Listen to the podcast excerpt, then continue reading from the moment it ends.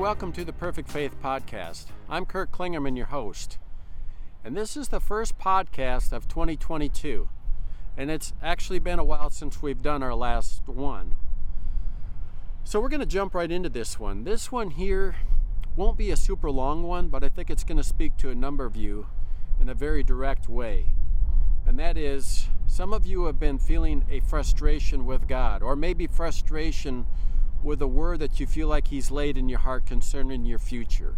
Or maybe someone's given you some prophetic word and it, nothing has come to fruition as of yet. As a matter of fact, everything around you looks totally opposite of the promise that you've been given. Well, don't lose heart. Here's something to consider. When it comes to the Word of God, there is a testing period, as you well know. I mean, the Word says to rejoice when our faith is tested. And there is this situation in which the Lord wants you to be conformed to the image of Jesus, right? So anything that's contrary to that image needs to be weeded out. It needs to be burned out, if you will. You know, just as we talk about gold being tried in the fire where the dross is brought to the surface in order for it to be removed. This little process, by the way, explains some of the things that some of you are going through. Now consider this Jesus said that we would be baptized with Holy Spirit and with fire. Well, what does fire do? It purifies us. So, in the process of fulfilling the promise that He's given you, He will take you through into a place of exposure. So, some of you have probably been feeling, like I said earlier, a frustration. Maybe you've been finding yourself having these little fits of wrath or rage where you just suddenly get angry for no apparent reason. Or you've felt this slow burn of anger building up within you that's really kind of unexplainable. Or you've been finding yourself having these moments of pride where all of a sudden something comes along your way and you act in an inappropriate way because of your pride, and the next thing you know, shame is coming knocking at your door. Well, these are all exposure points to find to show you what's in your heart. In other words, in Hebrews, we're told in Hebrews chapter 4 more specifically that the word of God is sharper than any two edged sword, piercing even a dividing asunder of spirit and, and of, of uh, soul and spirit, and from the bones and the marrow. In other words, there's a thing going on where the Word of God is going to try your heart to see what is in your heart. It's kind of a place of an examination, in other words. So He's going to allow these things to come to the surface for you to see. So he's going to give you a place of repentance, a place to where you can start thinking differently than what you once did. It's just like we'll say, Well, I've humbled myself before the Lord.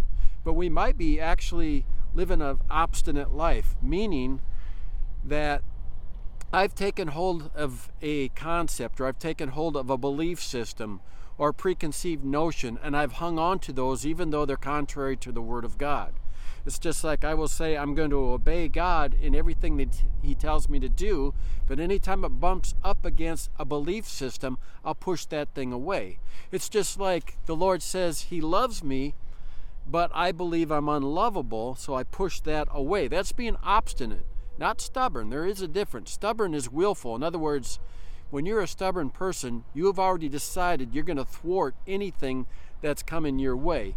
When you're obstinate, you actually kind of reject things in a different kind of way. In other words, when it when it's a narrative that's totally different than what you believe to be true, you're going to hang on to the narrative instead of receiving the true word of God.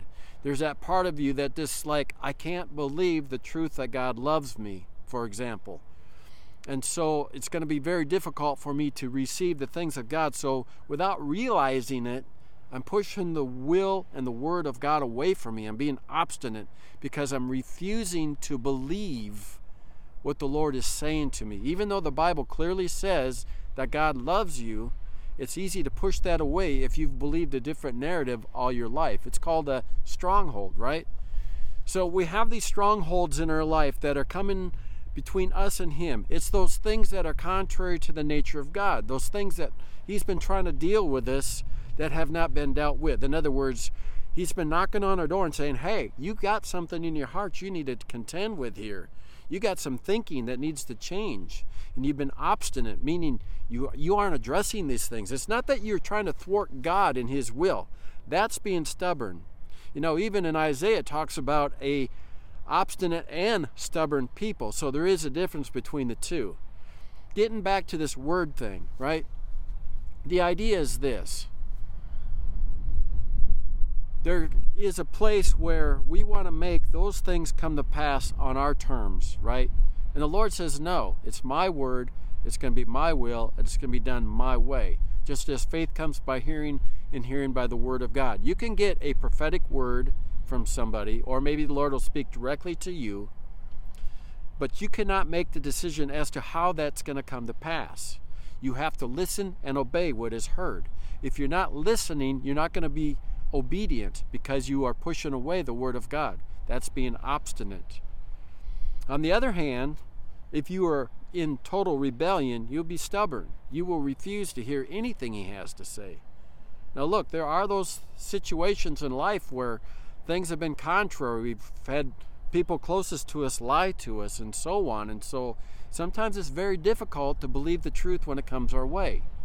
But don't allow obstinance to get in the way of believing the truth and allowing God to change your heart. So, let's recap this a little bit and wrap this thing up so I don't go too long winded on you. It's simply this for some of you, you do have a word, and He's confirming that word even through this podcast, telling you, yeah, you did hear right, or yeah, that word that came your way is right. But there is a timing involved with it, and part of that timing includes a process of exposure where He's going to deal with your heart and what's in your heart. He's going to deal with your mind and the way you think.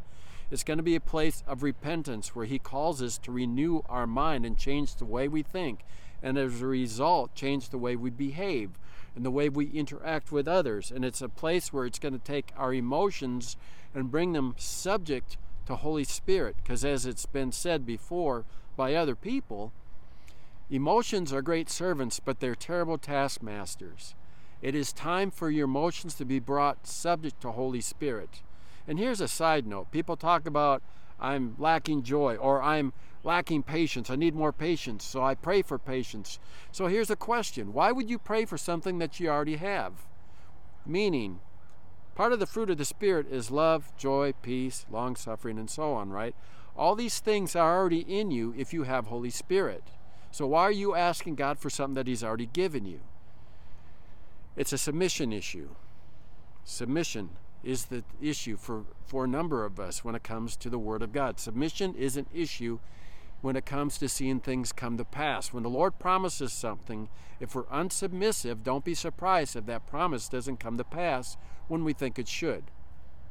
And the bottom line is leave the time up to Him. So, anyway, I hope this is helpful. I hope this makes sense to you.